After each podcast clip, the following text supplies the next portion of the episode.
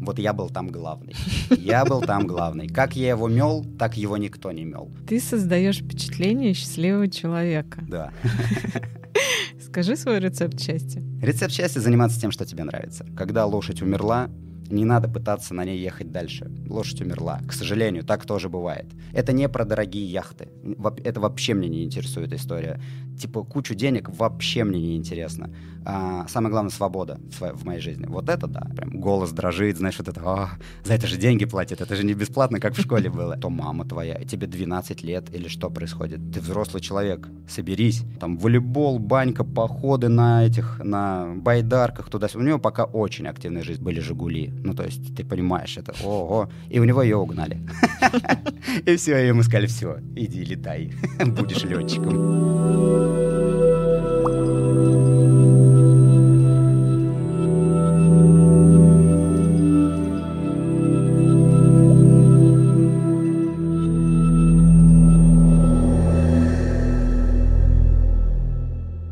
Привет всем! С вами Изнанка, проект о эмоциях элементарных истинах. Сегодня наш выпуск о владельцах дымного бизнеса. Период пандемии жестко прошелся по данной сфере.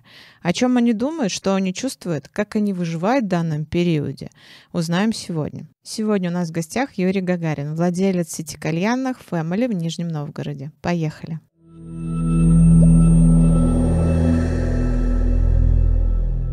Привет, Юра. Привет, Люба. Спасибо, что к нам пришел. Да я с удовольствием. Расскажи, пожалуйста, первый вопрос. Кто такой Юрий Гагарин? Вопрос со звездочкой, да? Заготовленный ответ. Ладно, если без шуток, а, Юрий Гагарин — это молодой человек, 30 лет, а, живущий в Нижнем Новгороде всю свою жизнь. Кстати, а, из всей своей семьи я единственный всю жизнь живу в Нижнем Новгороде, так получилось. И сейчас я себя больше характеризую, наверное, все-таки как предприниматель предприниматель, у которого есть разные проекты, но а, внутри этой предпринимательской деятельности есть основной проект, про который, наверное, все знают, Family Community, который в свое время меня сподвиг на то, чтобы я занимался еще и блогерской деятельностью. Но я ее блогерской особо не считаю, я больше считаю ее как лидеры мнений, да, то есть человек, который в какой-то сфере более-менее разбирается. То есть э, с этой точки зрения можно меня еще и считать там лидером мнений или блогером, кому как это удобнее. А, люблю спорт, играем в футбол. У нас а, есть команда Колумб Family, мои друзья из сети магазинов Табак Колумб. А, соответственно, третья лига. А, активно там участвовали в том сезоне, скоро новый сезон. То есть спорт для меня это прям важная составляющая. С недавних пор семьянин, у меня скоро свадьба. А, не знаю, когда выйдет этот выпуск, но а, скоро свадьба. Соответственно, если вот прям коротко, то, наверное, вот такие вот основные составляющие, как я, по крайней мере, могу себя охарактеризовать. И, наверное, самое главное — это человек, который всегда хочет чему-то учиться. То есть у меня вот это прям как будто, я не знаю, а, внутри меня, оно просто вот это живет состояние, что а, то, что есть, это хорошо, но круче же, когда у тебя в пять раз uh-huh. больше, а потом круче же, когда у тебя еще в пять раз больше. И я не про деньги, я как раз-таки про ту самую реализацию, которую ты можешь получить в своей жизни. Мы проживем, ну, условно, там 80 лет, и получается почти половина моей жизни активной уже прожита. Соответственно, времени мало, и надо дальше, дальше, дальше двигаться, учиться, развиваться и так далее, и так далее. Uh-huh, спасибо. Ты уже сейчас чуть-чуть рассказала себе, а скажи, какие социальные роли у тебя есть? Вот прям выдели их. И какие бы ты еще хотел приобрести? Mm-hmm. Ну, первая главная соци- социальная роль, вот, по крайней мере, в этом состоянии, которое у меня есть, это, ну, не знаю, там, руководитель, директор, uh-huh. а, наставник, как угодно можно это назвать. Я сейчас, слава богу, вышел из операционной деятельности практически во всех своих проектах, но при этом я все равно остаюсь наставником для каждой своей команды. Так или иначе мы продолжаем э, коммуницировать, так или иначе я там выставляю ТЗ и т.д. и т.п. То есть вот это наставничество, которое у меня есть в проектах, э, даже, наверное, не наставник, основатель вот, так звучит прям, а, наверное, лучше. А, соответственно, все-таки это предприниматель в любом случае. То есть эта социальная роль, она, я надеюсь, в моей жизни останется до конца. Вторая социальная роль — это, конечно же, сын. А, так или иначе, у всех, ну, практически у всех есть родители, а, которых мы любим, за которыми мы ухаживаем, которых мы стараемся обучать чему-то, потому что наши родители уже достаточно взрослые, они из другого поколения, у них, естественно, другие взгляды на все. И а, вот этот баланс именно в своей семье, его еще надо найти, и ему еще надо научиться. И к этому я реально пришел, может быть, последние года полтора всего. То есть раньше я, как и многие, думал, что все знаю лучше всех, я вам сейчас все расскажу, всему научу, ну, что касается моих родителей родителей. Но сейчас все-таки а, это больше такая роль. Я как проводник своих родителей в современный мир. То есть я им примерно пытаюсь объяснить, ну и плюс-минус чем-то помочь. Третья роль социальная, которая вот совсем скоро наступит, это муж. А, это у меня, естественно, единственный брак. А, у меня всю жизнь была мечта, чтобы один раз и на всю жизнь. И а, говорить, что уверен на 100%, наверное, нельзя, потому что мир меняется, все меняется. Поэтому я скажу, что на 101% я уверен, что это и как раз-таки будет на всю жизнь, вот, а, чего я, собственно, и хотел. И а, недавно у меня появилась еще одна социальная роль, а, ну, я не знаю, может быть, это громковато немножко прозвучит, а, но, скажем так, благотворитель. Uh-huh. То есть так или иначе я участвую в благотворительных акциях, и, как по мне, благотворительность — это не всегда только про деньги. Понятно, что если у вас нет времени, вы можете просто а, выделить какую-то сумму из своего бюджета, которая вам комфортна, и это уже будет хорошо.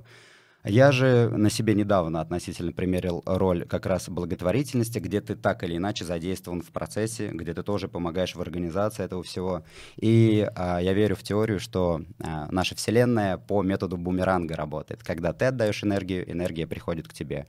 И я прям всем советую задуматься о том, что свою энергию надо отдавать в положительном направлении, тогда вы, наверное, сами увидите, как дела у вас сразу же станут лучше. Вот буквально месяцочек пройдет, и у вас станут лучше дела. Только к этому надо относиться не с той э, позиции, что я дам и мне дадут, нет, а с той позиции, что вы реально хотите сделать что-то полезное для общества.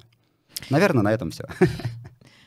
Давай вот немножко поподробнее о теме благотворительности, вообще как ты в нее зашел, ну, какие мысли были при этом? У меня есть очень хорошая подруга, я же могу именно да, говорить, да, да? Сабина Гаджиева, она а, достаточно успешный дизайнер в Нижнем Новгороде, и она уже на протяжении пяти лет а, занимается проектом «Делает добро». Это помощь онкобольным детям, это ежегодные мероприятия по сбору средств и по привлечению вообще внимания к этой проблеме. И в этом году под Нижний 800 как раз-таки а, прошла общая такая благотворительная акция «800 добрых дел». Соответственно, мы вместе делали добро. А у нас в одном из ресторанов Нижнего Новгорода три дня проходили благотворительные ужины, ну, вообще там с самого начала до конца дня это все происходило.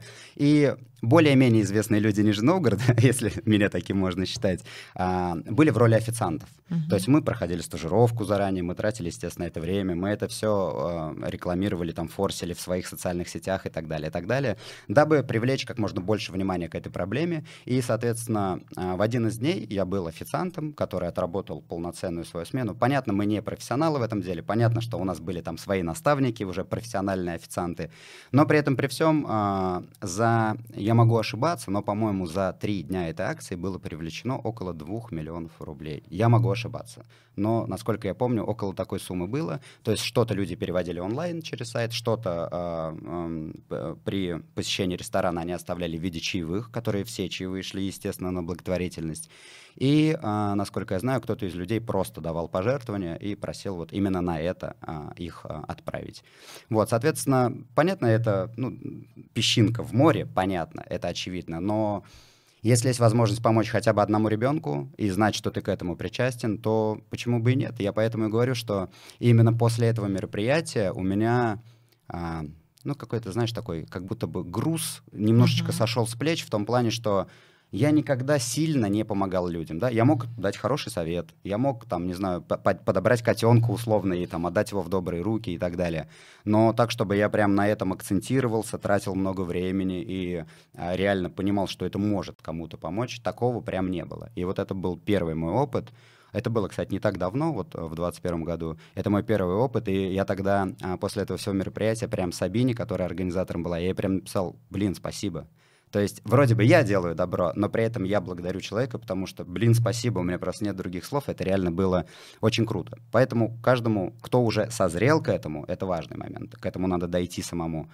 Каждому, кто созрел, не ждите, прям действуйте прямо сегодня, если есть такая возможность. Ты родился в Нижнем. Да. Любишь путешествовать, судя по Инстаграму. Да. Какое место ты называешь домом? А, чтобы прям сказать дом, наверное, в этом месте надо быть больше одного раза, поэтому пока мой дом это все-таки, конечно же, Россия, но я думаю, моим вторым домом, а, таким зимовочным домом, назовем его так, с большой вероятностью может стать остров Бали, потому что на Бали я я просто удивился, какой может быть отдых. Ну, я не скажу, что я много где был, но я бывал за границей, и Бали мне показался как раз-таки тем местом, где ты не просто отдыхаешь, да, ну, из серии All Inclusive, лежу на шезлонге, бассейн, море и так далее. Это место, где ты реально живешь, но живешь как будто бы другой жизнью. У тебя серфинг, у тебя супер свежие фрукты, а, всевозможные смузи, у тебя, там, не знаю, ну, покеболы, все, что хочешь. У тебя отличная территория для посещений, для прогулок, у тебя мопеды ежедневные, на которых ты везде просто. И ты... Э, мы были недолго, мы были всего, по-моему, две недели, если я не ошибаюсь. За эти две недели я отдохнул, наверное, лучше, чем за все время, что отдыхал в разных местах до этого. Поэтому как только появится возможность снова улететь на Бали, в этот раз мы хотим на месяц или, может быть, даже на два, чтобы с перспективой на будущее зимовать там, потому что, ну, это очень классно. Ты приезжаешь максимально заряженный. То есть э, неважно, что происходит в этот момент в России, ты находишься вообще в совершенно в другом месте, и э, этот момент еще помогает тебе отключиться от проблем. То есть mm-hmm. ну, мы жили на вилле, там интернет, все есть, то есть ты можешь работать, но при этом ты такой, да, как бы от меня уже глобально не зависит ничего, и ты реально расслабляешься, ты реально отключаешь мозг, ты реально встаешь на серф и такой, вау, у меня получилось. Ну, естественно, сразу падаешь, потому что невозможно там за 10 дней научиться. Но это были офигенные ощущения. Скажи, в каких профессиях ты еще работал? Я работал наверное, профессиях в пяти, так плюс-минус. Моя первая профессия в 14 лет. Я был уборщиком. А, на проспекте Гагарина между Академией госслужбы uh-huh. и Дворцом спорта есть переход. Вот я был там главный. Я был там главный. Как я его мел, так его никто не мел. У меня была своя коморка, где я просто, у меня все было сложено. То есть я уже тогда хотел делать свою работу просто лучше остальных. А, причем на ту работу я пошел, потому что а, мы с мамой и сестрой улетали в Одессу, и я решил, что было бы неплохо подзаработать немножко денег, чтобы, ну, как бы быть причастным к нашему отдыху, условно. Понятно, речь идет о каких-то копейках и т.д. и т.п., но это вот именно первый опыт прям работы. Потом а, лет в 16 я начал работать в молодежном движении. Было такое, не буду называть, потому что сейчас мне немножко за это стыдно. Ладно, нет. А, взгляды и позиции меняются, и в этом нет ничего страшного. Тогда мне казалось это правильным, и, если честно, я и сейчас считаю, что тогда это было очень классное молодежное движение, и то, за кого оно было, это движение, оно, ну, прям, все было по-честному, по крайней мере, для меня. А, там я был руководителем направления идеология. Соответственно, моя задача была разбираться в идеологии а, этого молодежного движения, общаться с людьми, которые хотят попасть в это движение, организовывать, помогать массовые акции с идеологическим подходом mm-hmm. и так далее. А, в нем я проработал, наверное, порядка года до того момента, как это движение перестало интересовать действующую власть, вот скажем так. Соответственно, после этого мы... С, кстати, и это был э, очень важный толчок для следующей моей деятельности. Это уже, получается, первый курс института. Мы с моим другом, который тоже... Вот мы с ним познакомились в молодежном движении как раз. Мы с моим другом решили, что окей, здесь все закрыто, все понятно. Нам надо делать что-то дальше. Опыт организации остался колоссальный, потому что мы делали мероприятия там и на тысячу человек и так далее. И мы решили, что давай займемся мероприятиями. Организация вечеринок, и т.д. и т.п. И у нас тогда была сейчас вспомню, Лафа Promo Group мы ее назвали. Это 2007 8 2008 год. Мы делали вечеринки в городе, даже в Рок, даже в Мило мы тогда умудрились там одну или две вечериночки сделать. И на эти деньги я прям реально жил, и в принципе этого реально было достаточно. То есть я тогда снимал квартиру уже сам в этом возрасте. Вот. То есть в целом это была такая деятельность фановая, но она приносила реально деньги. А потом а, мой приятель хороший уехал в Москву, а я дальше продолжил двигаться в этом направлении. Я работал арт-директором в некоторых заведениях, то есть это тоже какой-то определенный период моей жизни.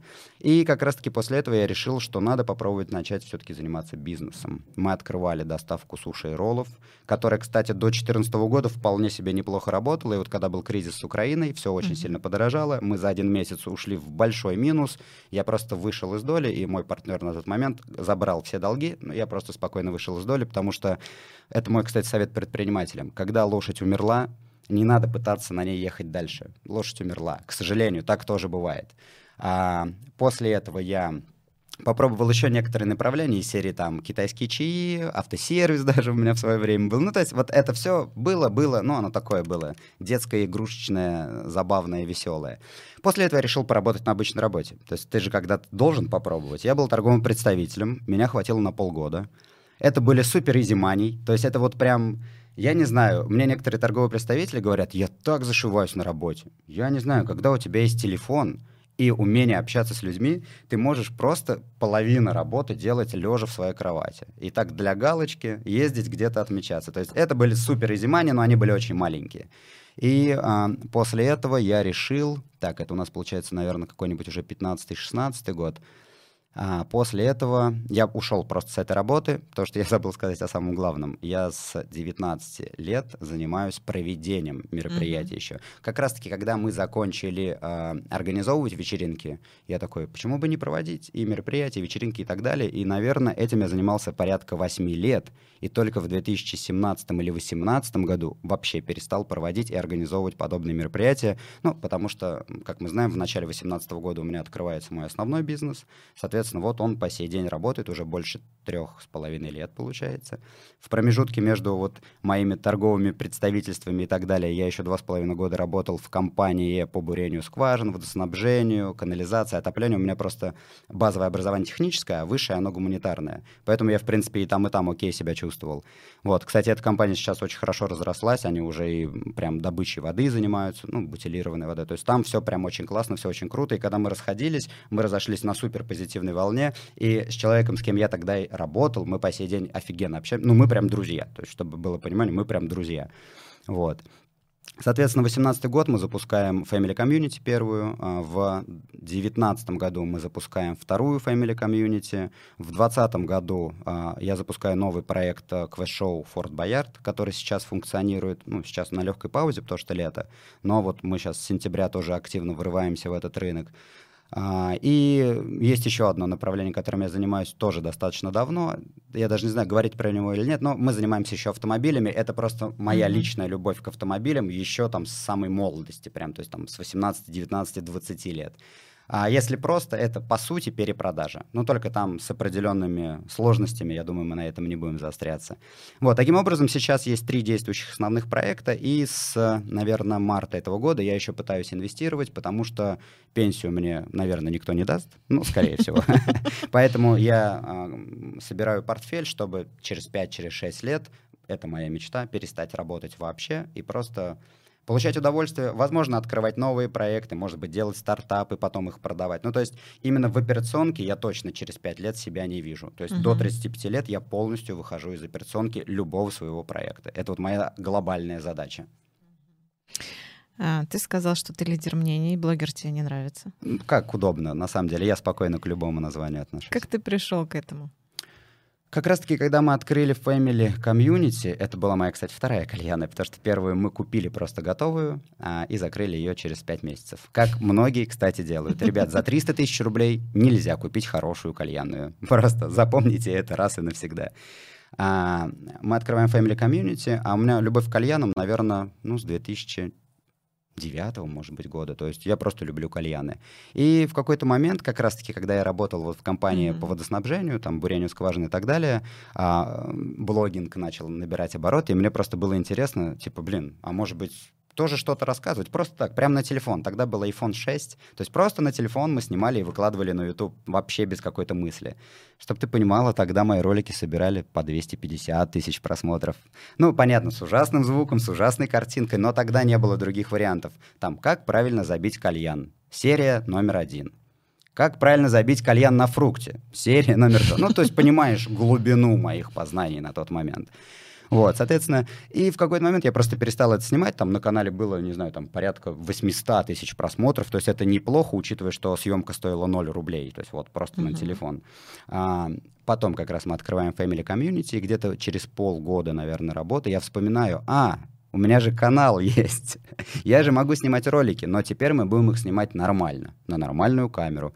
И мы просто наняли оператора, с ним снимали разные ролики, уже более современные, уже более углубленного характера. Я все старые ролики поудалял, и их, слава богу, я надеюсь, из моей нынешней аудитории никто не видел. А если видели, ставьте лайк под этим роликом. Можете в комментариях даже что-нибудь написать. А, и все, и вот на данный момент у меня, наверное, порядка 100 всего роликов на канале. То есть нету задачи а, с канала что-то заработать. Нету такой задачи. Получается, но такой задачи изначально не было. Это больше имиджевая история для того, чтобы мой основной проект Family Community знали mm-hmm. люди в Нижнем Новгороде, ну и, возможно, в регионах. Потому что в перспективе, я думаю, все понимают, что следующий шаг, чтобы расти, это либо запускать франшизу, либо уходить в регионы, либо привлекать инвесторов, чтобы также уходить в регионы. То есть я думаю, это очевидно для людей, которые нас сегодня смотрят. Ну и, собственно, вот так вот и появился блог, в котором он есть, ну, какой он есть вот в современном виде. Вот. Ты называешь свою аудиторию родненькие. Родненькие мои. Да. Ну что, родненькие мои? Сегодня понедельник, или какой у вас там день, я не знаю. Да, родненькие мои. Почему? Да просто весело, позитивно, классно, потому что «Привет, друзья!» было. «Здорово, народ!» было. «Чё почем?» там, «Чё кого?» тоже было. А к людям, которые меня смотрят, и это, наверное, большая часть моей реальной аудитории, люди, которые меня смотрят, я реально их считаю родненькими. То есть я не могу сказать, что это родной мне человек, конечно, нет. Но родненький, который знает, как я живу, по большому счету, потому что они постоянно следят, да, там, ну, или там периодически за мной следят. Они меня поддерживают в каких-то моих начинаниях, там, или в каких-то моих действиях. И эти люди для меня реально родненькие, там, то есть вот как-то так. Скажи, пожалуйста, как появился бренд Family и о ком это и о чем? Бренд Family. Здесь история вообще э, супер долгая получается. До того, как мы открыли Family, ре, ну, нашу uh-huh. настоящую первую Family, а, за четыре года до этого, а, как раз я же тогда очень увлекался кальянами и снимал вот эти ролики все свои на, iPhone 6. А, мы думали, а почему бы нам не открыть кальяны? Их тогда реально мало было. Мы такие, блин, класс, откроем кальянную. Слава богу, у нас тогда не хватило денег. Ну, то есть мы посчитали такие, не, вообще никак. Но уже логотип мы тогда нарисовали. То есть мы нарисовали вот эти наши треугольники, белый-зеленый, потому что я люблю зеленый цвет.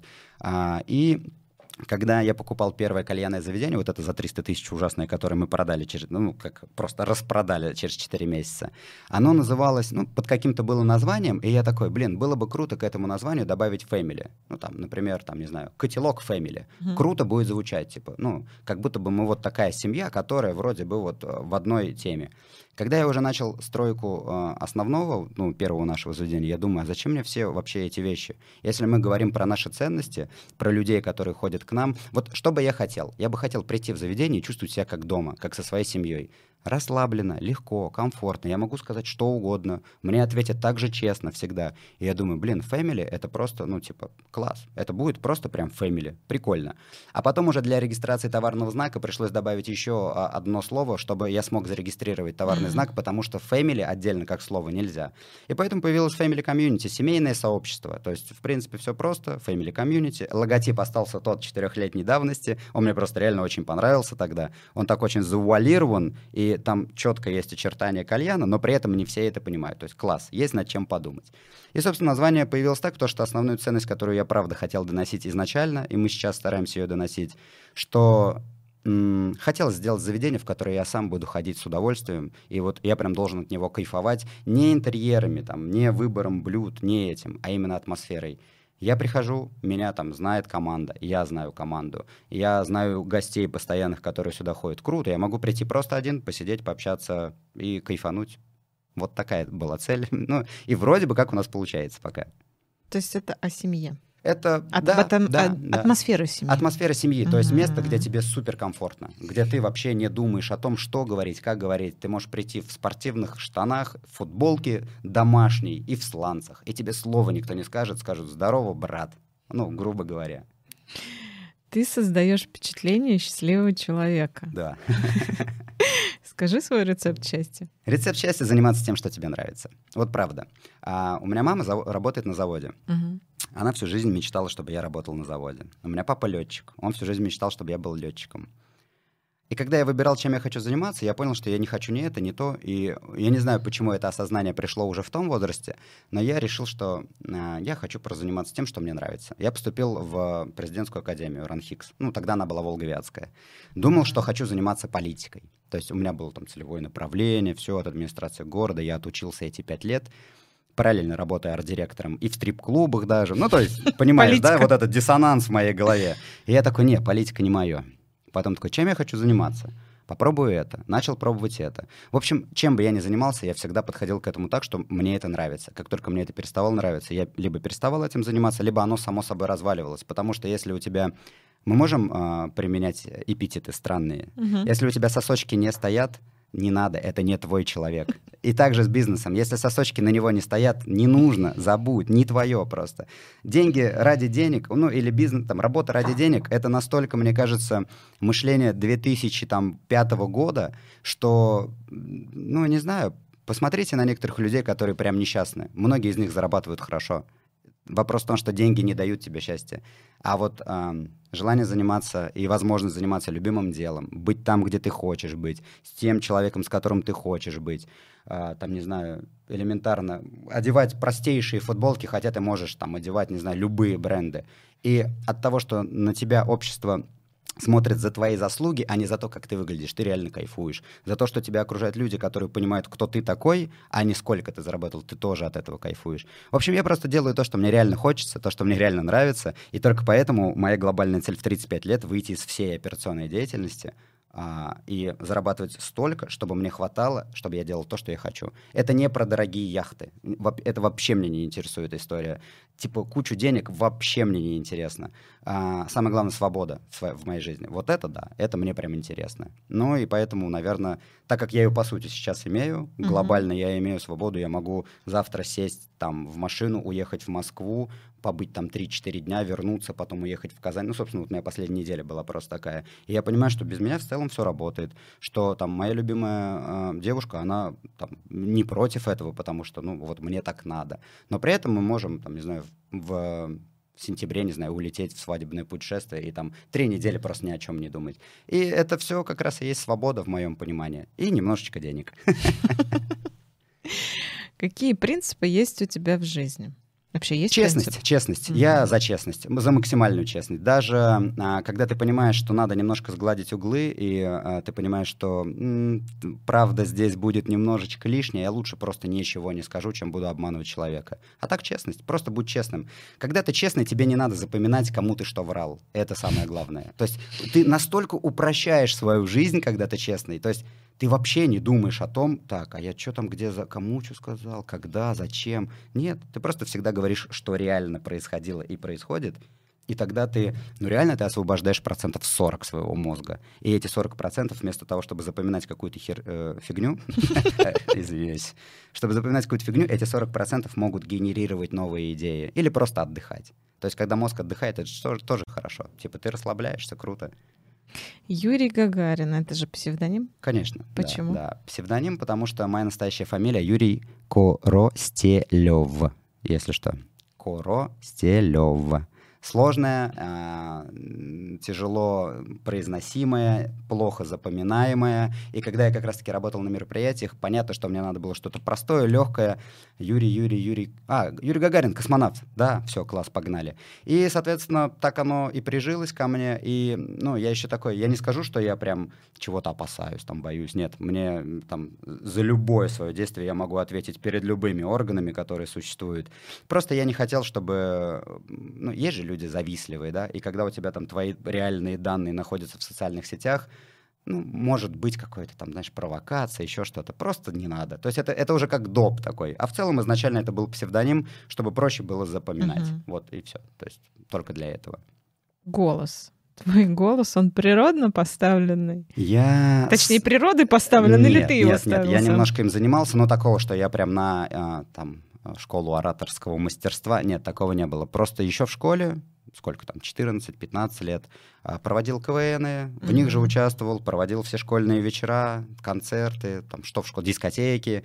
А, и потом а, начало моей работы именно ведущим, конечно, я на первых мероприятиях прям голос дрожит, знаешь, вот это, а, за это же деньги платят, это же не бесплатно, как в школе было.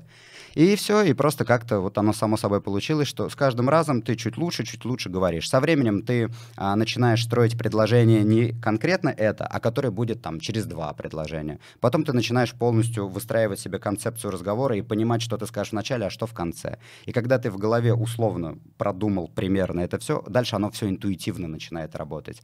Но и опять же, честность. Когда ты не врешь, Тебе не надо усложнять работу мозга. Мозг спокойно простраивает все цепочки, которые у тебя ну, должны происходить во время разговора. Угу. Смотри, сейчас будет короткий блиц так, на 10 вопросов. Быстро. Да, отвечаешь, да или нет? Глоточек воды. Сейчас что-то серьезное будет, да? Готов. Готов. Добрый? Да. Злопамятный? Да. Считаешь себя творческой личностью? Да. Умный? Да. Предприимчивый? Да. Умеешь планировать на долгий срок? Да. Упрямый? Да.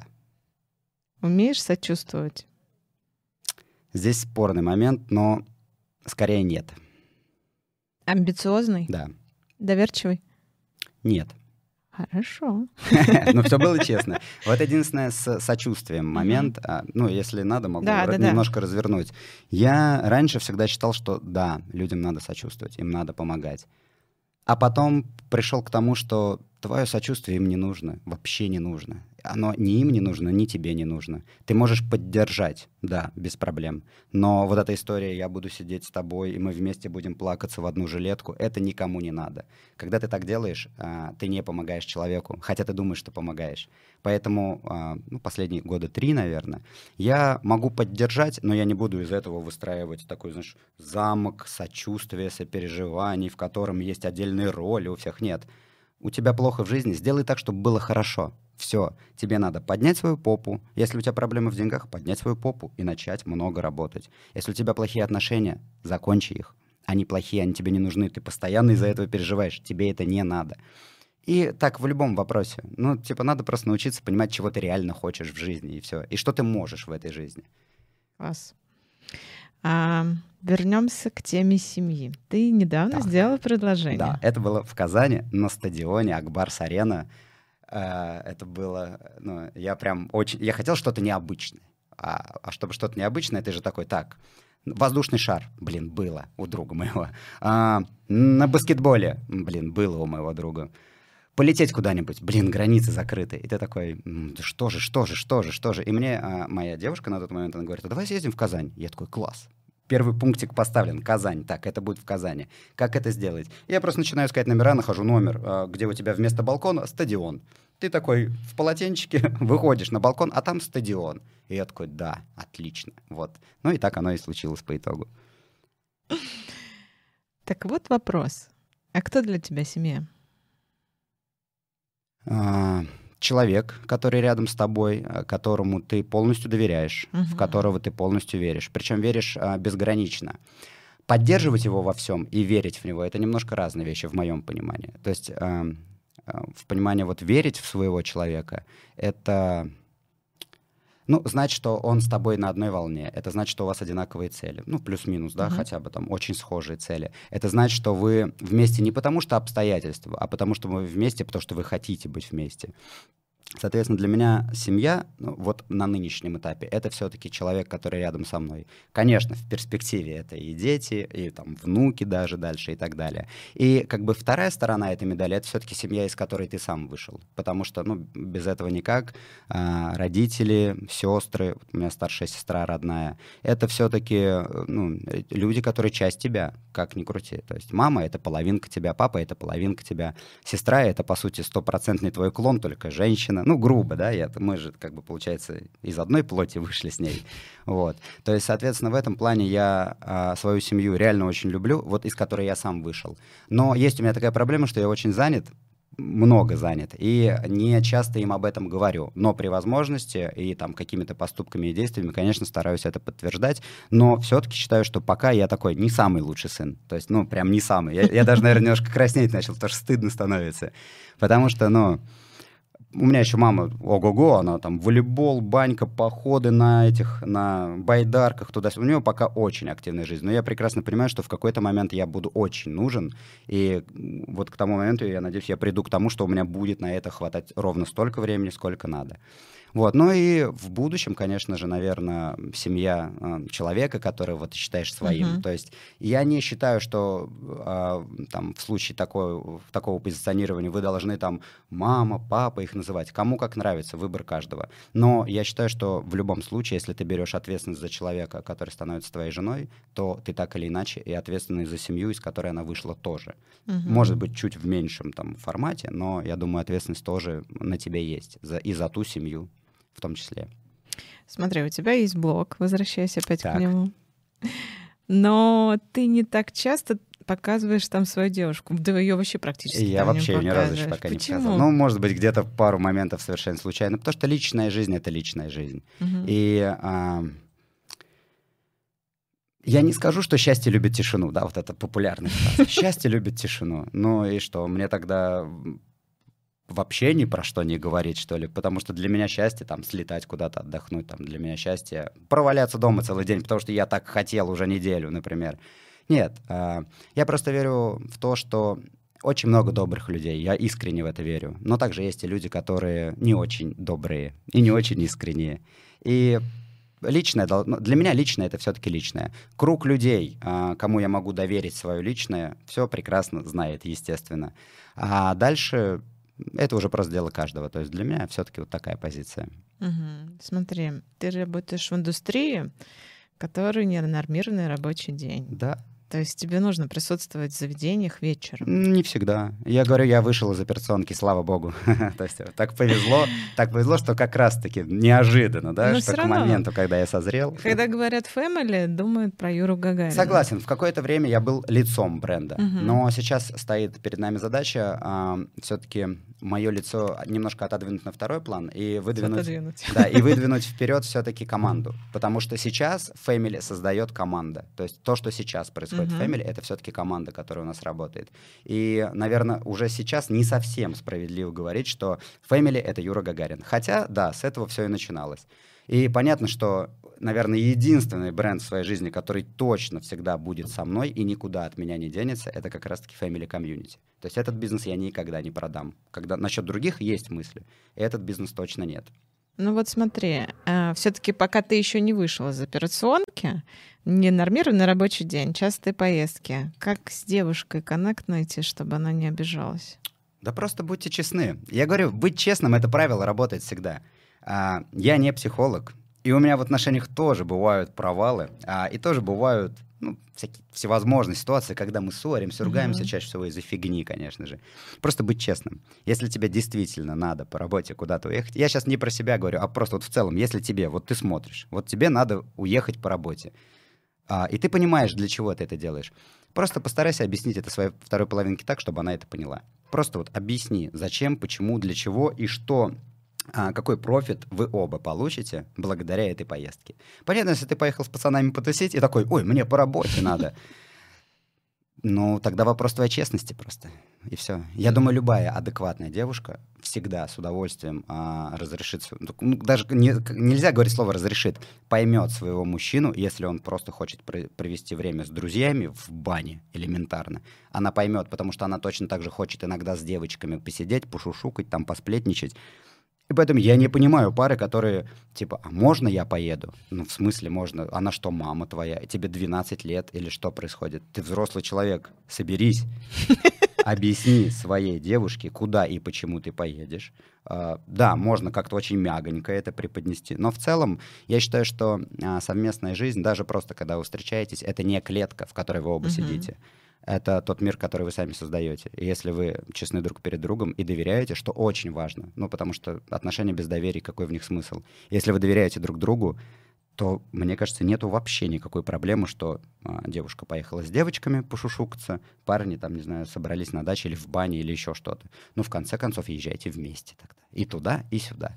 Но вы же понимаете, что вы не получите тех эмоций, которые вы хотите получить. То, что парни там о своих темах разговаривают. Как ты долго подбирал. Да, да, да. Девочки там про свое говорят, и это нормально, в моем понимании, и в понимании там моей будущей жены. Но у всех свое. Я никого учить не буду и заставлять не буду. Просто попробуйте просто довериться друг другу и быть честными. Это вообще рабочая схема работает во всем абсолютно.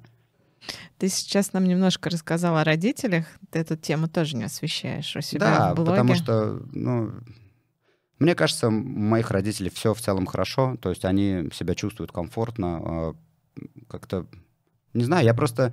Родители для меня это такое же личное все-таки, uh-huh. как и моя будущая жена. То есть, да, где-то могут быть какие-то вбросы легкие, но так, чтобы я еще, наверное, не считаю себя экспертом в общении отцов и детей, да, вот эта uh-huh. проблема извечная, там, общение отцов и детей, и т.д. и т.п. И как раз-таки из-за этого и есть там некоторые сложности, что я не так много внимания уделяю своей семье, хотя мог бы больше.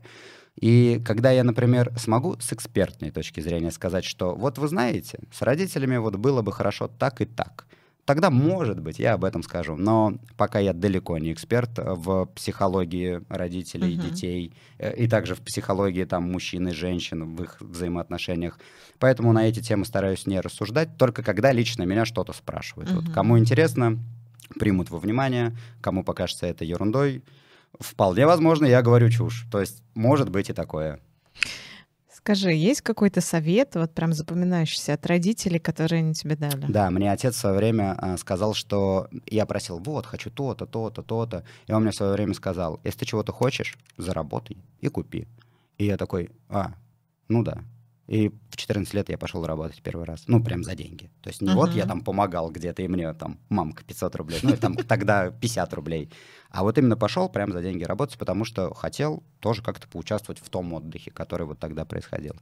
А, наверное, это такой совет больше, ну, а коммерческий, предпринимательский, хотя в моей семье, кроме бабушки по линии отца, вообще не было предпринимателей, и сейчас их нет, ну, кроме меня, да, как-то так получилось. У бабушка была предпринимателем? Она, да, в свое время там купить, здесь продать, mm-hmm. там, ну, дефицитное же все mm-hmm. было, и да, да, но она в свое время там, я так понял, по шапке очень сильно за это получила, и, ну вот, была веселая, если я ничего не путаю, а, была веселая история у отца, по-моему, в 20 лет была были «Жигули». Ну, то есть, ты понимаешь, это ого. И у него ее угнали.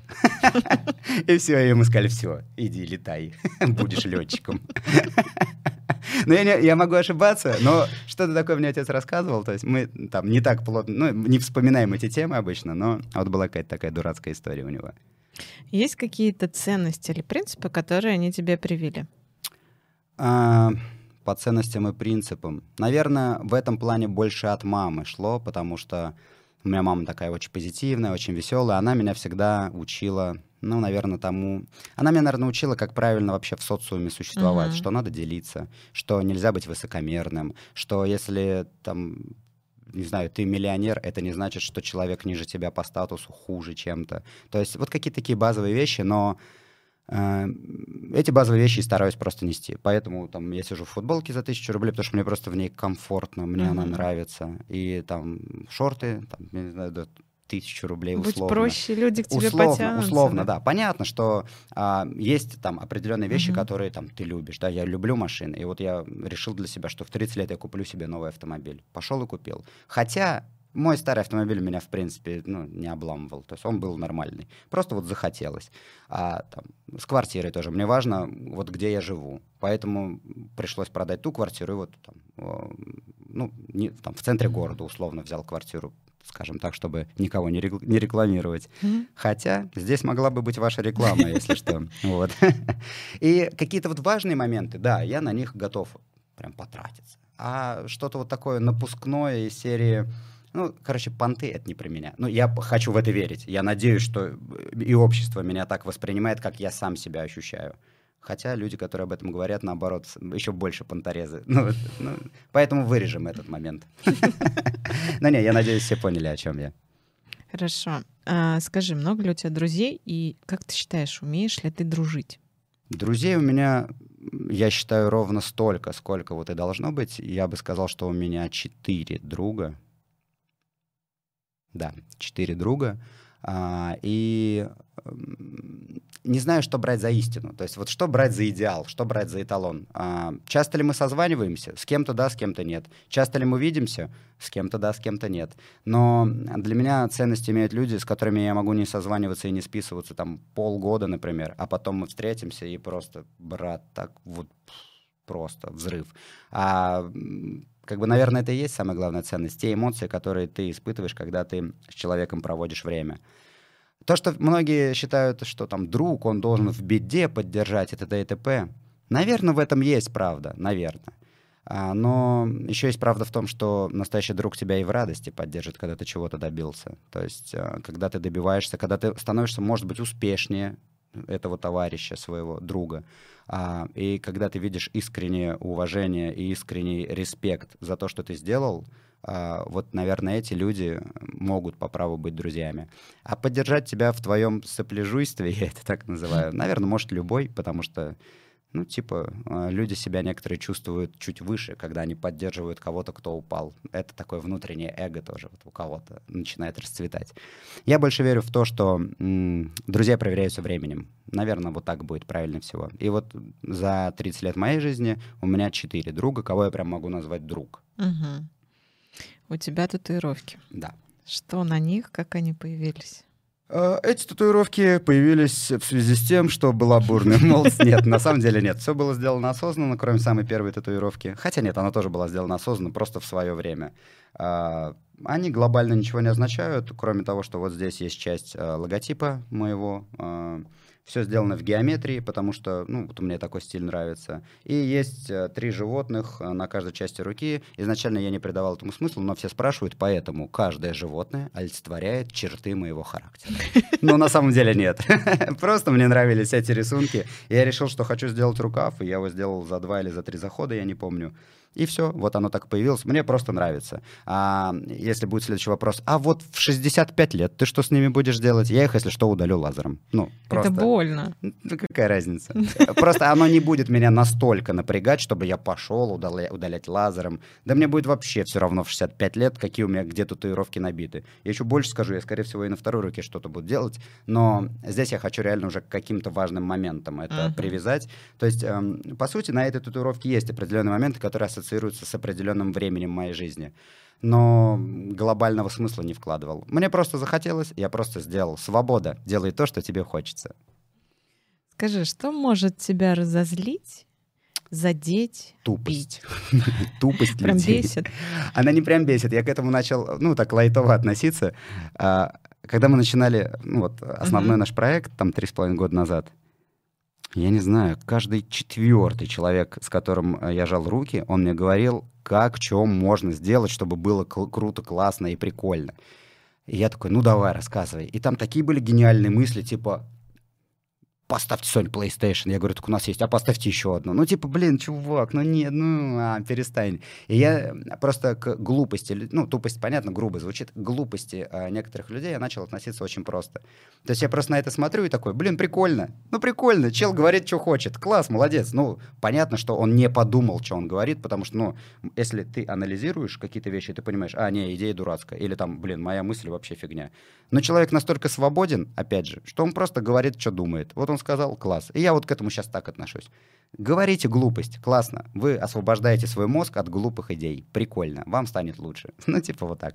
А так, чтобы прям реально разозлить, да я не знаю, наверное, ничего. Наверное, единственное, что меня, правда, а, немножко коребит, да, вот внутри себя, это некоторые несправедливости, на которые я никак mm-hmm. не могу повлиять. То есть а, Смерть человека, например, mm-hmm. из-за болезни. Обидно, безумно обидно, но я понимаю, что я не могу ничего с этим сделать. А... Ладно. я сейчас, я сейчас просто подумал, а кто может посмотреть это видео? И решил, что некоторые вещи лучше не говорить. Хотя свобода, делай то, что хочешь. Нет, а если мы говорим про политику, я стараюсь быть аполитичным. Просто.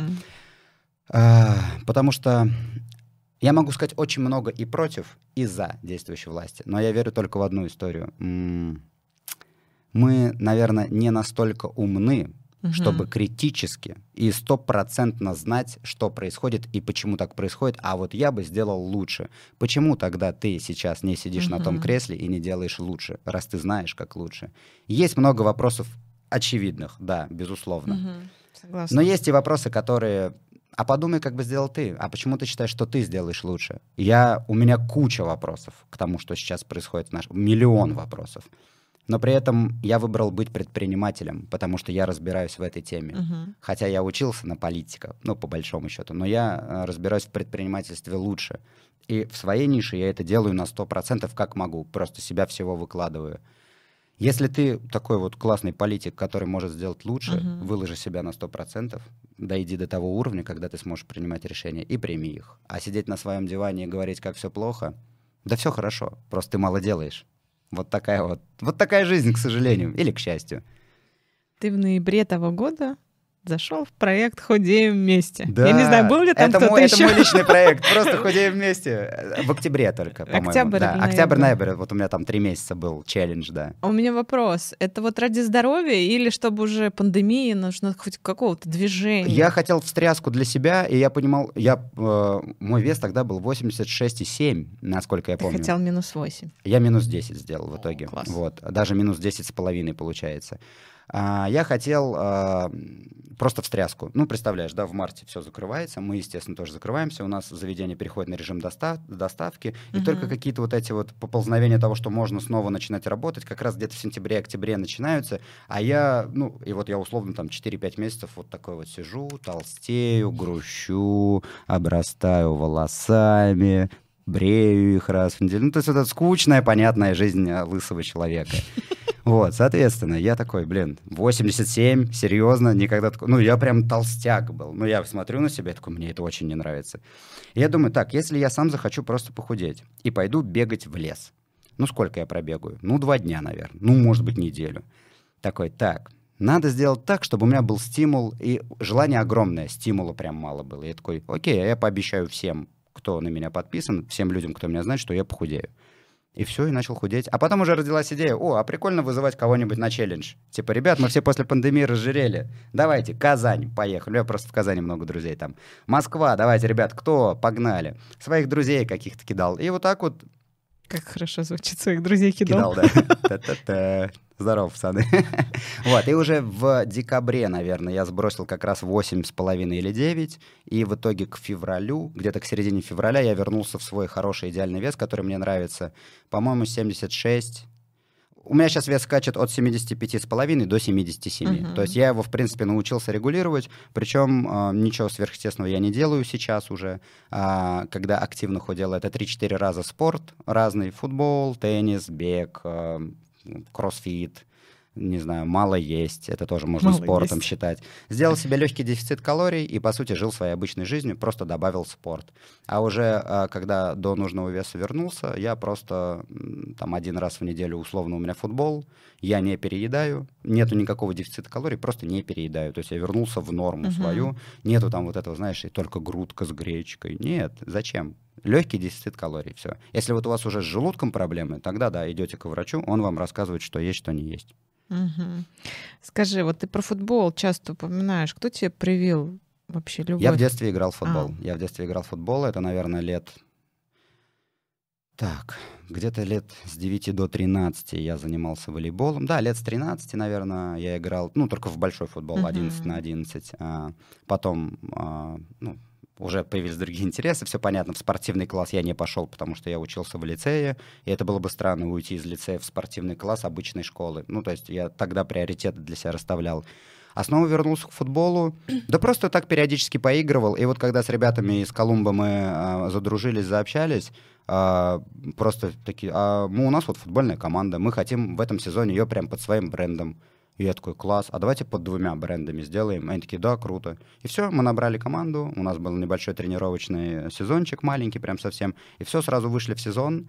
И вот в этом сезоне уже часть команды, естественно, не будет играть с нами, то есть набираем новых игроков, а, чтобы под брендом Column Family играть в этом новом сезоне.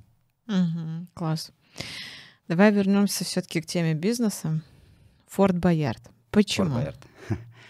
А в какой-то момент я думал, что это будет моя такая, знаешь, чтобы прийти к балансу. Типа у меня есть кальянная, где люди получают вред. Ну, формально, да, вот а в мировой вселенной, если смотреть, то кальян, он вредный. Ну, это, это факт. А что бы сделать такого, чтобы люди получали еще и добро от меня, чтобы я условно обнулился? Ну, знаешь, это такие внутренние просто гоны-загоны. А, ну нет, это я потом уже придумал себе вот это оправдание, для чего мне Форт Боярд. Это нет. как с татуировкой, да? Да, да, да, да, типа, а вот еще смотрите, я теперь в балансе, я на нуле. Тут я врежу людям, а здесь я помогаю. Да нет, это все ерунда. И там, и там люди получают пользу, безусловно. А, пандемия, 20 год, а, закрываются мои заведения, у меня на карточке остается, наверное, 120 может быть, 30 тысяч рублей, ну, 120-130, я понимаю, что на эти деньги я долго не проживу.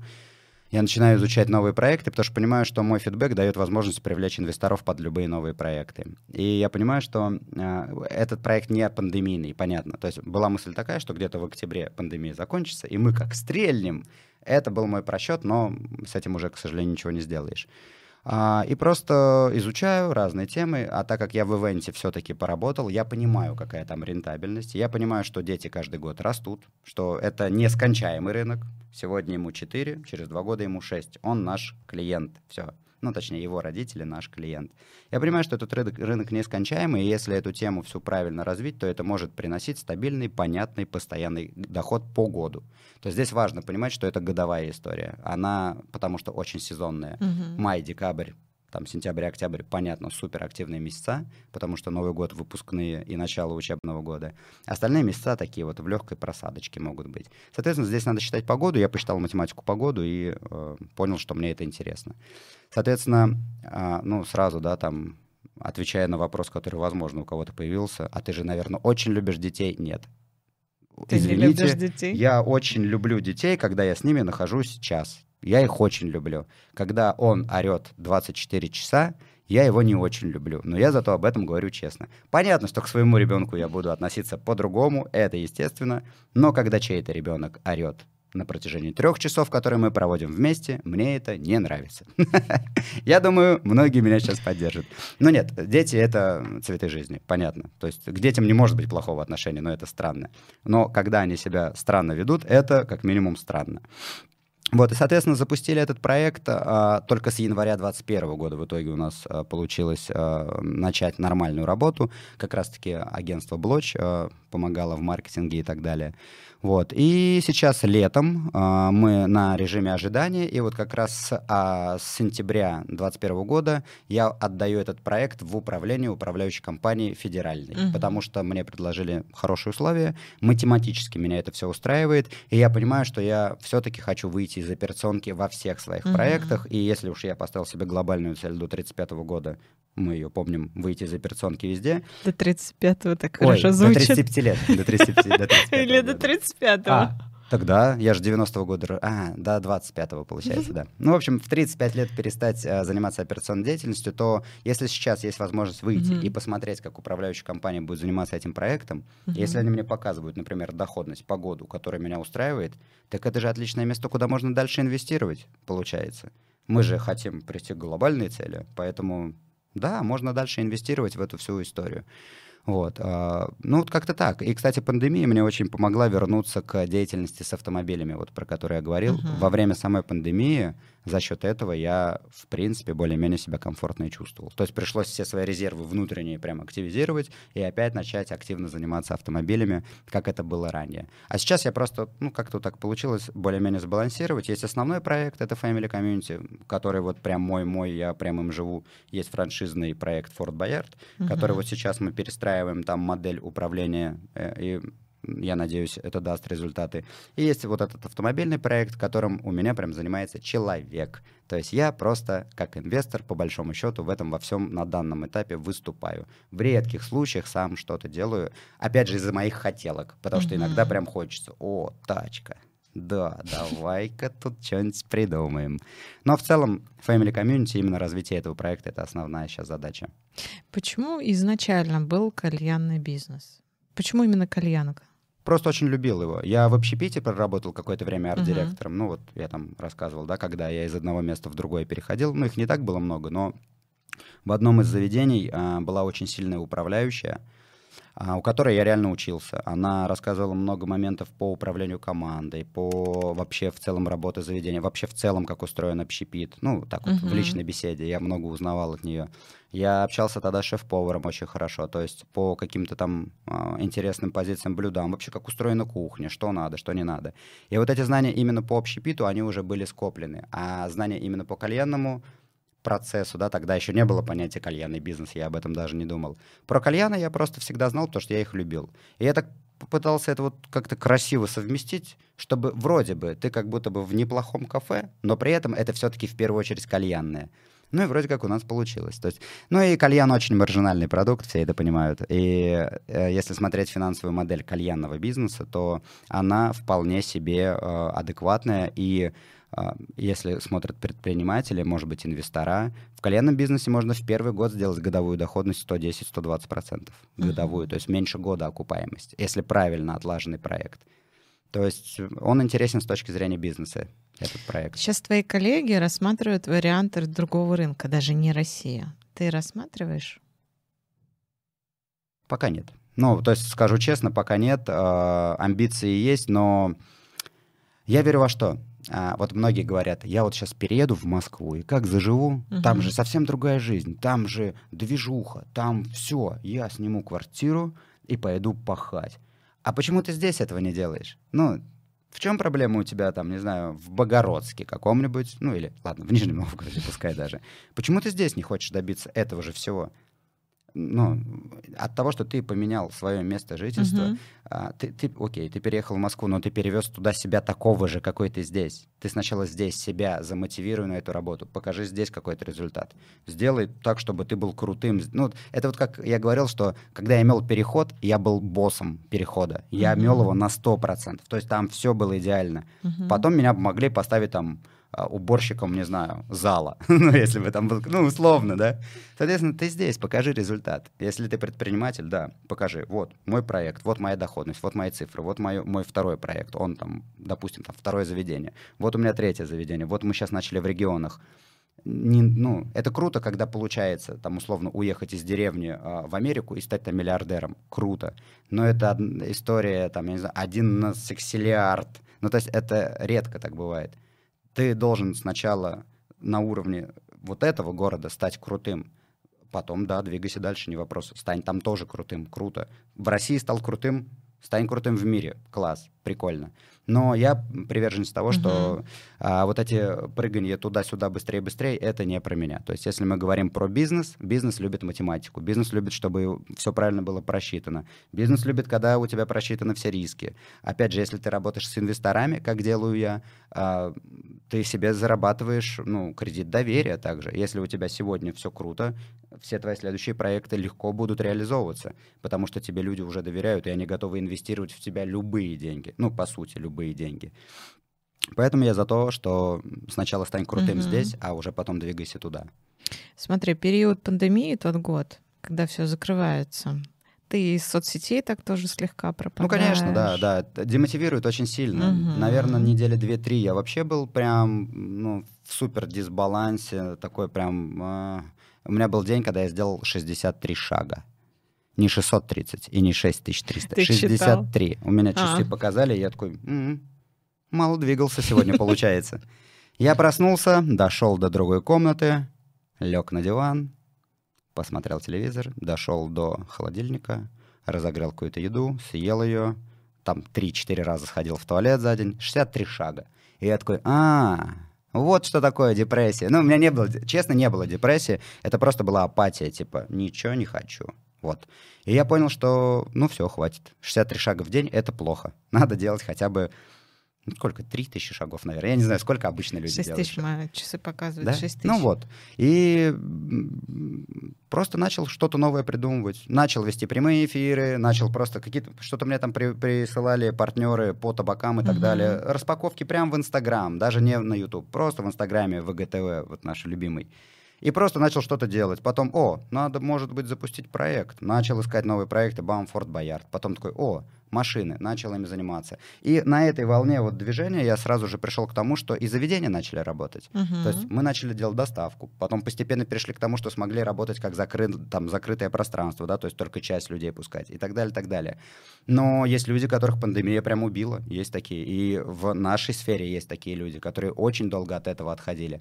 Здесь вопрос твоего настроя уже, наверное. наверное а была так. ли мысль вообще уйти из кальянки? Нет, нет, нет. Единственное, что я знал точно, что сколько бы это ни длилось, мы в любом случае найдем решение, чтобы мы смогли вернуться. И мы вернулись, и даже для понимания, а, мы вернулись где-то в сентябре-октябре плюс-минус 2020 года. С января-февраля 2021 мы выросли на 25%, по-моему, если я не ошибаюсь. Ну, то есть тоже эти uh-huh. цифры надо посмотреть. Ну, чтобы не врать, мы еще и выросли. То есть мы сейчас, по сути, показываем одни из лучших показателей за всю историю работы наших проектов. Но чтобы было понимание, почему мы сейчас растем. Потому что очень многие люди, вот меня, кстати, это прям удивило, очень многие люди во время пандемии, которые являются либо нашими контрагентами, либо нашими партнерами, либо там условными арендодателями. Очень многие вошли в наше положение и где-то дали скидку на аренду, где-то снизили mm-hmm. а, стоимость услуг. Да, то есть мы и услугу чуть сократили, и стоимость ее сократили. Где-то кто-то дает там больше отсрочку и так далее, и так далее. И а, меня правда это очень удивило, но во время пандемии многие как-то человечнее, что ли, стали. И это круто. Я вот за это топлю прям. Ну, я топлю за вот такое вот общение между партнерами, типа, братан. И также партнерами не только в одном бизнесе, а там и с контрагентами, uh-huh. и с поставщиками каких-то услуг, и еще что-то. То есть я за то, чтобы, а, ну, люди покупают у людей в первую очередь. Это правило бизнеса современного. Люди ходят к людям, люди покупают у людей и так далее, и так далее. Поэтому если ты человечен, то сегодня ты, может быть, не дозаработал, но зато на дистанции ты заработаешь в разы больше, потому что ты человек, и у тебя хочется купить. Угу. Потому что ты когда-то вот помог, поддержал и так далее, и так далее. Скажи, говорят, что все, что происходит с нами, оно происходит для чего-то. Мы что-то должны понять, Наверное, пройти какой-то да. урок. Как ты считаешь, что можно вынести из ситуации с пандемией? Ситуация с пандемией, если мы говорим вот про строгие цифры, про бизнес, это самый главный э, инсайт, который получил я, по крайней мере, что нельзя аккумулировать все свои активы в одном направлении бизнеса. У тебя должен быть, ну, допустим, да, на моем mm-hmm. примере, есть э, бизнес детских праздников, есть бизнес э, заведений, да, общепит, там, кальянный лаунжи, как угодно это назовем. Есть бизнес, который вообще ни от чего не зависит, просто автомобили. Суть очень простая. Купил, что-то сделал или даже ничего не сделал, продал дороже. Машины будут покупать все, да, условно. И есть там направление, которое сейчас очень набирает обороты, это там инвестиции в ценные бумаги, там, ну и так далее, так далее. То есть, ну, короче, инвестирование в прямом понимании этого слова. Это вот то, чем занимаюсь я сейчас. Еще вот, чтобы мне, например, точно необходимо, и я об этом сейчас очень активно думаю, это какой-то прям онлайн-проект, условные маркетплейсы, там, Wildberries и так далее. Но продавать очередные футболки я не хочу. Ну, понятно. То есть на те же грабли, как и многие, вставать не хочу. Но если изучить, покопаться, поковыряться и найти уникальный продукт, почему нет? Вот тебе конкретный онлайн-бизнес. Ты можешь, в принципе, без денег, там, ну, глобальных каких-то, это запустить. А, понятно, что это сложно, как бы все не думали, что ой, Wildberries это элементарно, это сложно. Здесь надо реально сильного операционщика, который будет правильно все процессы продвигать. И по своему свободному времени я пока не готов этим заняться. Но как инвестор я уже mm-hmm. мог бы выступить э, в каком-то проекте, где есть классная идея, где есть огромное желание, которое когда-то было у меня, начиная свой проект. Если, например, найдется человек, который тоже хочет на Wildberries, и ему правда не хватает просто инвестиций, ну и, может быть, там, знаешь, такого батиного совета, что а вот здесь бы я лучше бы сделал вот так, допустим то я бы готов был, ну, если вдруг кто-то есть, там, наверное, будет же мой инстаграм а, где-то написан, вот в инстуху пишите, посмотрим, рассмотрим. Есть достаточно большой объем инвесторов, которые тоже готовы будут поддержать, если классная идея. Вот, поэтому а, пандемия дала понять, что надо все-таки в разных корзинах держать яйца. И это правильно всегда было, просто uh-huh. об этом многие не думали.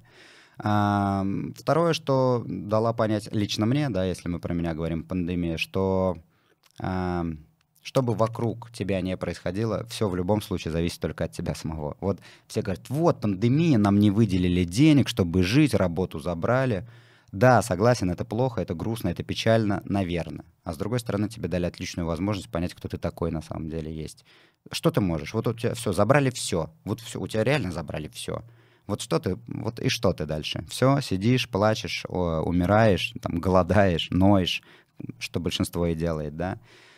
Но я верю в то, что в этой ситуации как раз-таки проявляются твои способности как личности. То есть если ты не сдался, если ты не протух, если ты там на, ну, не закончил все свои проекты, ну, не закрыл все свои проекты, а наоборот, э, начал двигаться дальше, начал познавать что-то новое, начал где-то развиваться в другом направлении, то тогда ты красавчик. Если ты этого не начал делать, это не значит, что ты плохой. Это 90% людей, наверное, просто сели и начали грустить. И это нормально. Это нормально, в этом нет ничего страшного. Просто задумайся, что ты живешь один раз, и у тебя, не, ну, да, да непонятно сколько. Да, она может до конца жизни будет пандемия. Да фиг его знает, может быть. Все, просто примите это как данность. И уже нет смысла сидеть и чего-то ждать, что она когда-то там закончится. Просто нет. Делайте то, что можно делать в условиях пандемии. Подстраивайтесь под эту всю историю. К сожалению, только так. Вот. Ну и, конечно же, а, наверное, если говорить про личностное, да, в пандемию реально а, очень сильно возрос возросла необходимость общения с людьми. То есть как раз-таки в пандемию, как мне кажется, ты начал понимать, кто для тебя реально очень близкий, кто не очень близкий, с кем ты пересекался только потому, что вам приходилось пересекаться, да, там как-то по работе или еще что-то, я не знаю. То есть в пандемию вот прям очень э, отчетливо сформировался этот самый первый круг а, угу. твоего общения.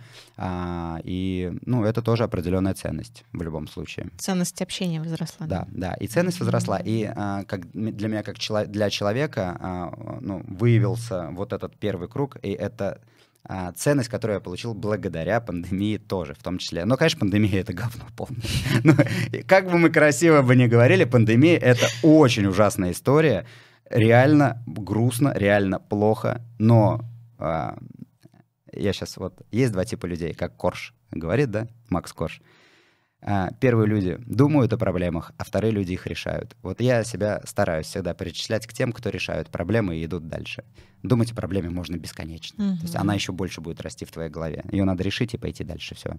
Точка.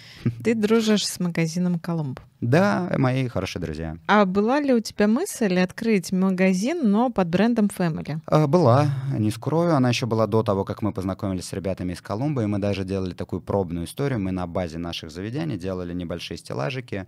А, помнишь, я говорил про соски? Вот не стоят.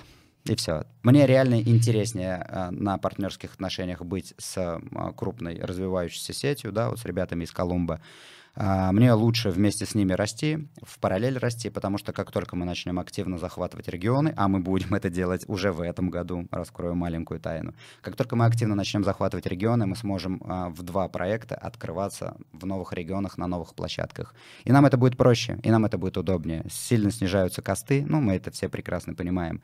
А, вырастает поток, потому что мы уже с двух потоков людей ведем в одну дверь. Угу. Соответственно, мне удобнее с ними так. И в этом плане всем хорошо. Они зарабатывают, я зарабатываю на своем бизнесе, мы друг друга рекламируем, рекомендуем всегда и т.д. и т.п. Все вин-вин.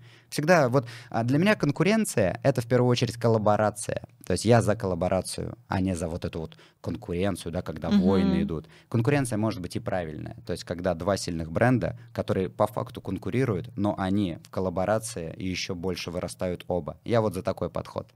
Мне конкурировать в нашем городе, ну, по большому счету, сейчас не с кем.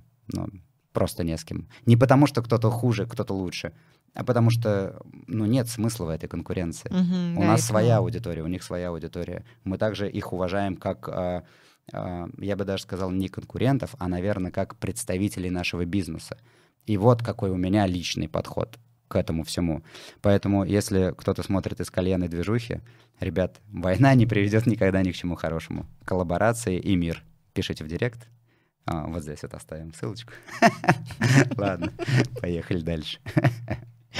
Ты говоришь про захватывать регионы. Я так понимаю, что это про франшизу. Да, у меня есть э, два варианта участия в нашей франшизе, э, даже три. Э, ну, третий вариант, он больше для нас. Мы сами будем открывать свои заведения в разных регионах. То есть прям сами. Какие это регионы? Москва, Казань, Санкт-Петербург. Это в любом случае.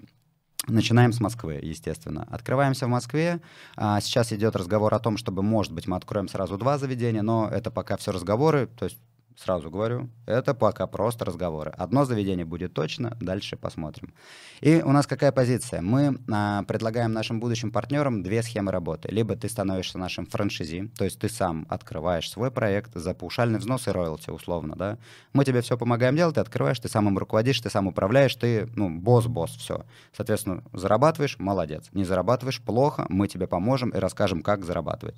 И второй вариант, ты инвестор. У тебя есть деньги, ты веришь в наш проект, ты считаешь, что у нас крутые ценности и, в принципе, тебе нравятся наши проекты, ты просто инвестируешь деньги в мою управляющую компанию, она открывает заведение полностью, полностью его ведет, и мы тебе выплачиваем ежегодно 50% а, от чистой прибыли, которую сделало заведение. То есть ты, по сути, а, при нашей а, динамике развития примерно за полтора года полностью окупаешься, а дальше у тебя есть и активы в этом заведении, uh-huh. то есть ты также 50% этого заведения имеешь, прям юридически, и плюс у тебя уже начинает идти чистая прибыль. То есть, ну, опять же, вин-вин. А, мы как а, бренд зарабатываем, потому что моя управляющая компания знает, как вести этот бизнес. Я как основатель, собственник бренда, тоже зарабатываю. Немного. Сейчас многие, наверное, подумают, ого, ты берешь все, чтобы, все деньги, чтобы открыть проект, а ему только 50% отдаешь. Там очень много подводных камней, но э, там не огромные деньги, но это один из вариантов масштабирования. То есть мы развиваем свою сеть как через франшизи, которые станут нашими партнерами и сами будут руководить, также и через инвесторов, которые просто вкладывают деньги, и моя управляющая компания mm-hmm. в том регионе, который мы сами считаем нужным, открывает еще одно заведение, где этот человек просто является ну, партнером юридически оформленным, все по-честному, все понятно. Ну и третье, вот с чего я начал, это как раз мы сами открываем свои заведения, дабы показать пример пример, что вот у нас есть в Нижнем, работает, вот у нас есть в Москве, работает, вот у нас есть в Казани, работает.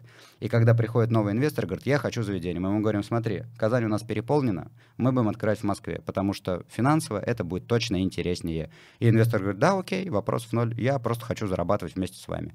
Ну, то есть вот такой подход. Кстати, сегодня как раз а, через два с половиной да, через два с половиной часа у меня встреча с э, потенциальными франшизи, хотя франшизу мы еще не запустили.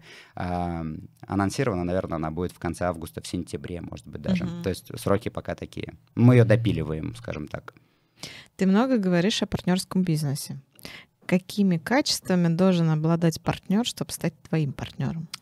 Помнишь, я говорил там про честность? Про честность. Я думал, ты опять про сосочки.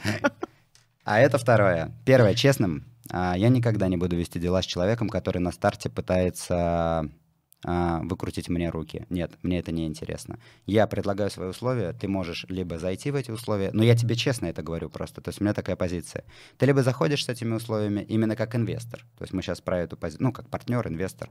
Вот, ты либо заходишь э, в наш движ с, это, э, с этими условиями, либо нет. И второе, если по, не получается контакта эмоционального с человеком, те вот самые сосочки, про которые я вот периодически говорю, если нет эмоционального контакта, вам будет тяжело дальше работать просто, потому что даже если он просто инвестор, просто партнер, который просто должен зарабатывать вместе с тобой, у него все равно будет желание как-то узнавать что-то, там, какую-то статистику. Мы это, естественно, все предоставляем, ну, uh-huh. это очевидно. То есть мы полностью открыты перед своими партнерами. И если у человека, если у вас нет эмоциональной связи, просто вот дружеской, ну, там, товарищеской элементарно, очень сложно будет потом общаться. Поэтому сейчас, на данный момент, э, у меня есть среди моего окружения пять человек, которые так или иначе инвестируют в мои проекты, и мне с ними комфортно. Uh-huh. И поэтому э, все новые люди, которые будут появляться в качестве инвесторов, э, мы еще, я еще буду понимать, а я хочу с этим человеком вообще работать дальше или нет. То есть это еще такая история. Здесь не вот просто дал деньги и все, и поехали. А, но я думаю, люди, которые заработали деньги, люди, которые понимают их ценность, люди, которые готовы инвестировать, мы с ними на одной волне в любом случае, потому что мы мыслим плюс-минус в одном направлении. Поэтому одной-двух встреч будет достаточно, чтобы эмоционально понять, насколько нам будет или не будет комфортно работать. Угу. Такой философский вопрос. Что делать, когда ничего нельзя изменить? Не трать на это время. Если ты реально понимаешь, что нельзя эту ситуацию изменить, не трать на это время. Просто иди дальше. Ну, бывает, я согласен, такие ситуации бывают. Я, я своим ребятам, когда вот пандемия началась, я им тоже говорил, а, ну, своей команде, что, ребят, есть вещи, на которые мы правда не можем повлиять. Угу. Давайте мы не будем об этом просто думать, мы не будем просто на это тратить время, мы из-за этого не будем просто так расстраиваться. Ну, все, ну, вот факт. Ну, не знаю, лошадь умерла, все, факт. Угу. Не надо дальше. Ну, все, погрустили день, поехали дальше. Теперь нам надо найти молодую лошадь, жеребенка, и вырастить из него сильную лошадь, которая будет там, не знаю, для скачек, или там для работы, или угу. для чего-то. Просто идти дальше. Что для тебя предательство? Да я думаю, здесь я банален буду. Это обман. Это обман, наверное. То есть, э, ну, понятно, я не говорю там про ситуацию из серии, там, э, там ой, я забыла, там, я была там-то, да, или там, ой, то-то, то-то, ой, или, блин, слушай, я забыл, я из бюджета взял деньги, блин, или там, слушай, я взял 20 тысяч, а по факту взял 30 и реально забыл. То есть не про такой обман, я про обман, э, к которому человек готовился. То есть осознанный. осознанный, просчитанный, продуманный обман. Я даже ничего, в принципе, плохого не думаю. Ну, у меня, как у меня есть там понимание того, что а, там иногда с кем-то общаешься, и это очень конфиденциальная информация. Не хочется, чтобы она за пределы выходила, а она выходит. Я даже это могу понять. В этом, ну, это нормально. Мы люди, мы эмоциональные. Мы иногда случайно где-то что-то ляпнули. Бывает, в этом нет проблемы. Но когда это осознанный обман, подготовленный, а, у меня на самом деле в жизни и, наверное, меня даже и не предавали, если вот так честно говорить. То есть, э, ну, не знаю, некоторые мужчины, наверное, скажут, а если женщина тебя предала? Жалко, но что мы делаем, когда ничего нельзя изменить? Двигаемся дальше. То есть это окей. Обман, предательство. Да, наверное, осознанный обман — это для меня в какой-то мере предательство. Но я к предательству просто отношусь. С тобой все понятно, мы двигаемся дальше. Все, типа, не надо на этом заострять вообще свое внимание. Негативные эмоции, к сожалению, у них есть свойство, они очень долго сохраняются в твоей голове. Все крутые позитивные моменты, все, через неделю забываются. А вот какой-то негатив, он прям, э, и есть такой, такой тип людей, он прям живет в них. Ты прям вот этого еще нарастает, нарастает, и ты через год такой, а помнишь? И там, что? А вот на тебе ответочка. Хоть я и злопамятный, но я никогда не пытаюсь э, как-то ответить на какое-то зло, да. То есть, типа, я просто помню, что ты такой, или там ты такая. И я просто знаю, что ты в мой первый круг общения теперь точно не зайдешь. И все. Но при этом у меня к тебе нормальные отношения. Нет вообще никаких проблем у нас с тобой. Но вот той там тем самым близким-близким ты уже не станешь, к сожалению. Ну, а для ты, тебя. А ты сам предавал? Я, чтобы прям сказать предательство, осознанный обман, э, у меня были ситуации, когда я а, в личной жизни расставался с девушками, но я не скажу, что это, ну, так, знаешь, резко. Я не скажу, что это было предательство, наверное, это было осознанное решение с целью того, чтобы никто не тратил свое время. То есть я время очень ценю, если mm-hmm. честно. Были ситуации, когда вроде бы все хорошо, да, ну то есть да все классно. Вроде можно потом вместе дом построить, ребенка родить. Но я вот понимаю, что ну вот что-то не то, ну не мое, что сосочки не стоят. И я а, резко обрыв, обрыв, об, старался обрывать эти отношения, чтобы Uh, и у меня не было привыкания, и у девушки там mm-hmm. не было привыкания. Да, это обидно, да, это пипец, как больно, я уверен, но uh, по итогу Бывали даже случаи, когда меня за это благодарили, потому что я занимал не свое место, и она занимала не свое место. Uh-huh. А вот так, чтобы в партнерстве, в бизнесе, в дружбе, наверное, не было такого. То есть я не скажу, что ну, я надеюсь, может быть, если кто-то из моих корешей смотрит, и я вас когда-то предал, напишите в комментариях, пожалуйста. Но если серьезно говорить об этом, то Наверное, нет. Я просто всегда честно говорю. То есть мне проще сказать человеку, что он не прав в этой ситуации, чем где-то за глаза угу. что-то про него там говорить или против него козни какие-то строить. Угу. Я тебя спрашивала про ценности в жизни, а скажи, есть ли у тебя какие-то отдельные ценности в бизнесе и принципы? Принципы. У меня есть принцип, а, я его называю вин-вин. Ну, как весь мир его называет. Я uh-huh. всегда стараюсь с партнерами работать так, чтобы все оставались в плюсе, в выигрыше, и каждый получил свое.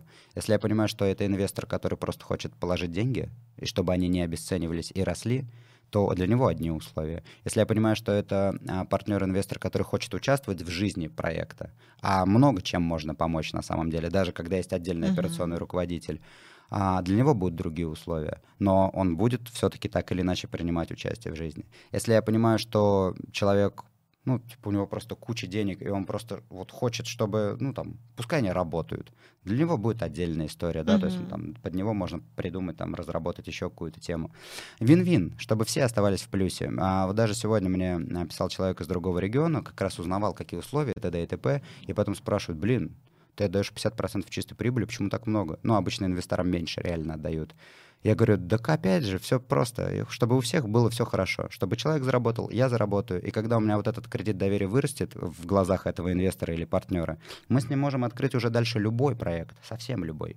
У меня есть мысль, ну, я пока так, она такая вот плавающая, летающая, а, создать свой а, именно табачный бренд, то есть табак mm-hmm. для кальянов, там, и это пока вот так вот. И понятно, что там речь не о 5 миллионах рублей, и даже не о 10 и даже, наверное, не о 20. И понятно, что люди, которые со мной сейчас э, тоже зарабатывают, наверняка и им будет интересно дальше поучаствовать во всех этих процессах вместе со мной. Поэтому мы сейчас нарабатываем кредит доверия, угу. репутацию и так далее, так далее. А ее можно получить только в том случае, если ты реально честный. И даже если у тебя есть какие-то проблемы, и даже если ты не зарабатываешь в бизнесе, ты должен об этом честно говорить, ты должен четко понимать, почему это происходит. Вот как с Форт Боярдом. Да, мы там в мае заработали хорошо, но мы летом минусуем. Мы в самом начале, когда мы его запустили, мы минусовали. И мой партнер прекрасно знает каждую цифру по каждому месяцу. Он знает, почему это происходит.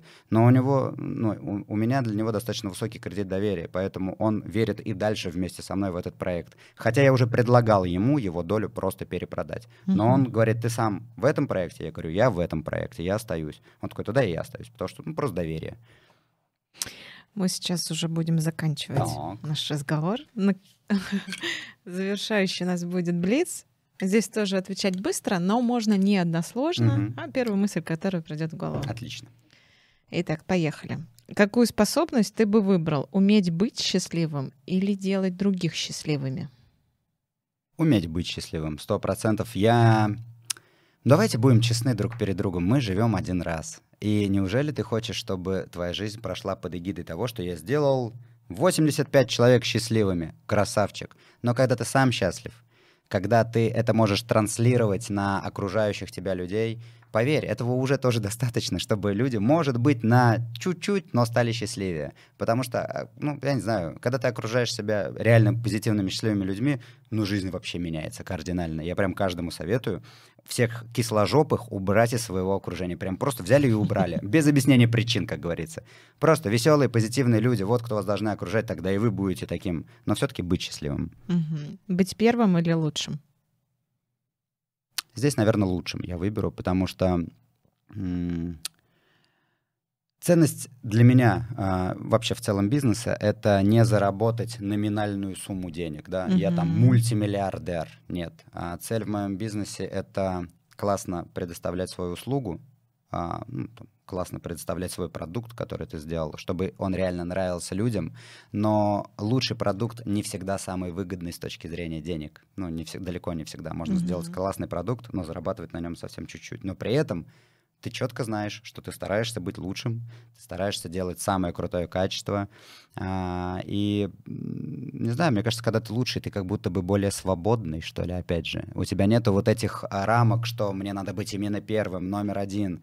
А, многие э, спортсмены сильные, да, ну, смотрели же в интернете кучу роликов, когда он все уже может пересечь линию, но он там поднимает номера два, который упал и раньше, например, лидировал, он его поднимает и первым проводит его через ленту, потому что в этом момент он лучший, но не первый. И вот мне вот это ближе, чем просто быть первым. Угу. Семья и свобода совместимые понятия? Безусловно, сто процентов. Я в этом уверен на миллион процентов. А, вопрос в том, как вы выстраиваете свою семью. И это касается не только семьи новой, да, которую uh-huh. вы создаете, а еще и семьи, из которой вы изначально вышли. Очень многие почему-то боятся не любят, не умеют разговаривать с близкими людьми. Это же, согласись, очень сложно, да? Сесть напротив там мамы или папы и сказать, бать, ты, конечно, молодец, но ты вот тут, тут и тут вообще не прав. Ну, условно, я утрирую, понятно.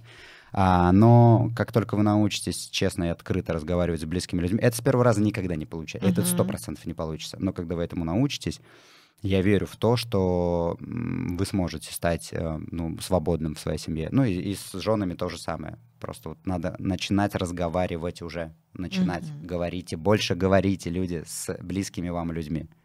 В каком возрасте люди перестают быть детьми?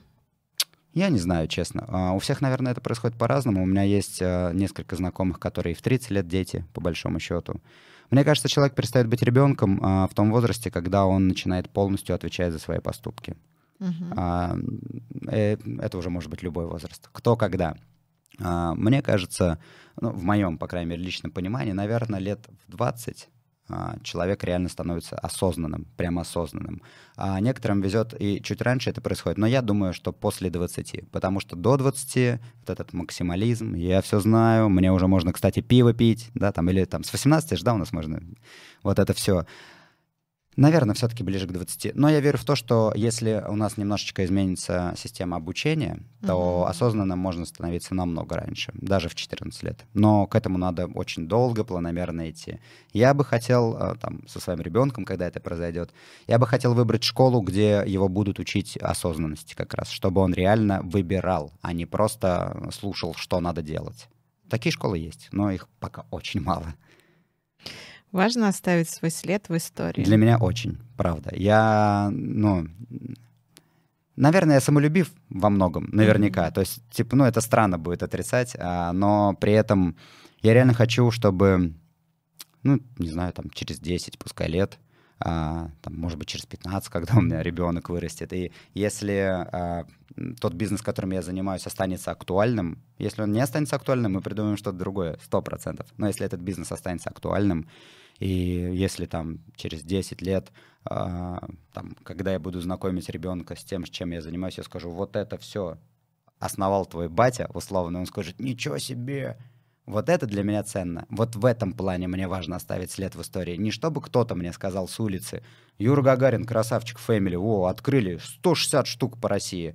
Да, спасибо. Но это просто да, спасибо. Но если вот э, то наследие, которое я оставляю в виде там ребенка, там, не знаю, своей семьи, еще что-то, э, даже, наверное, моей команды в каком-то виде. То есть мне важно, чтобы близким это было действительно вау. Uh-huh. А для всех э, есть простые показатели, цифры. Ну, то есть это достаточно просто и понятно. Мы занимаемся тем бизнесом, который вряд ли можно будет как-то в наследие включить. Но вот это, знаешь, уважение э, к тому, что я делаю, угу. да, конечно, это очень приятно. Но это не самое главное, но это очень приятно. Это угу. правда. Представь, что прошло уже очень много лет, ты старенький. Что бы ты сказал своим потомкам? Какой бы совет ты им оставил? Я, наверное, прозвучит очень банально, наверное, прозвучит очень банально, но я за то, что действуйте. Действуйте уже сегодня. Не будет лучше времени для того, чтобы начать. Это многие говорят, но это реально правда. А, и это касается всего. Я сейчас не только про бизнес. Uh-huh. А, любишь ты человека, но боишься сказать. Иди и скажи. Завтра, может быть, кто-то другой уже ей скажет. Может быть. А, хотел ты извиниться перед мамой за какой-то свой косяк? Uh-huh. Скажи, потому что кто знает, что завтра с мамой будет. Сегодня, даже вот прямо сейчас, вот у каждого, я уверен, есть такой триггер, который вот ну, типа, нереализованное какое-то действие, которое очень хочется сделать давно. Что-то высказать другу, что-то высказать, там, не знаю, жене, мужу и так далее. Прямо сейчас это просто сделайте, потому что реально, чем меньше ты хранишь в голове своей вот такую информацию, она же хранится, она же откладывается, тем чище твой мозг. Чем быстрее ты начинаешь что-то делать, тем больше у тебя шансов прийти к финишу первым и так далее, так далее. Просто действуйте сегодня, сейчас. Спасибо. Спасибо.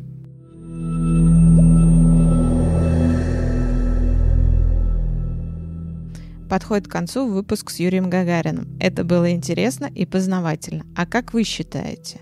Пишите свои мысли в комментариях, ставьте лайки, подписывайтесь на наш канал. thank you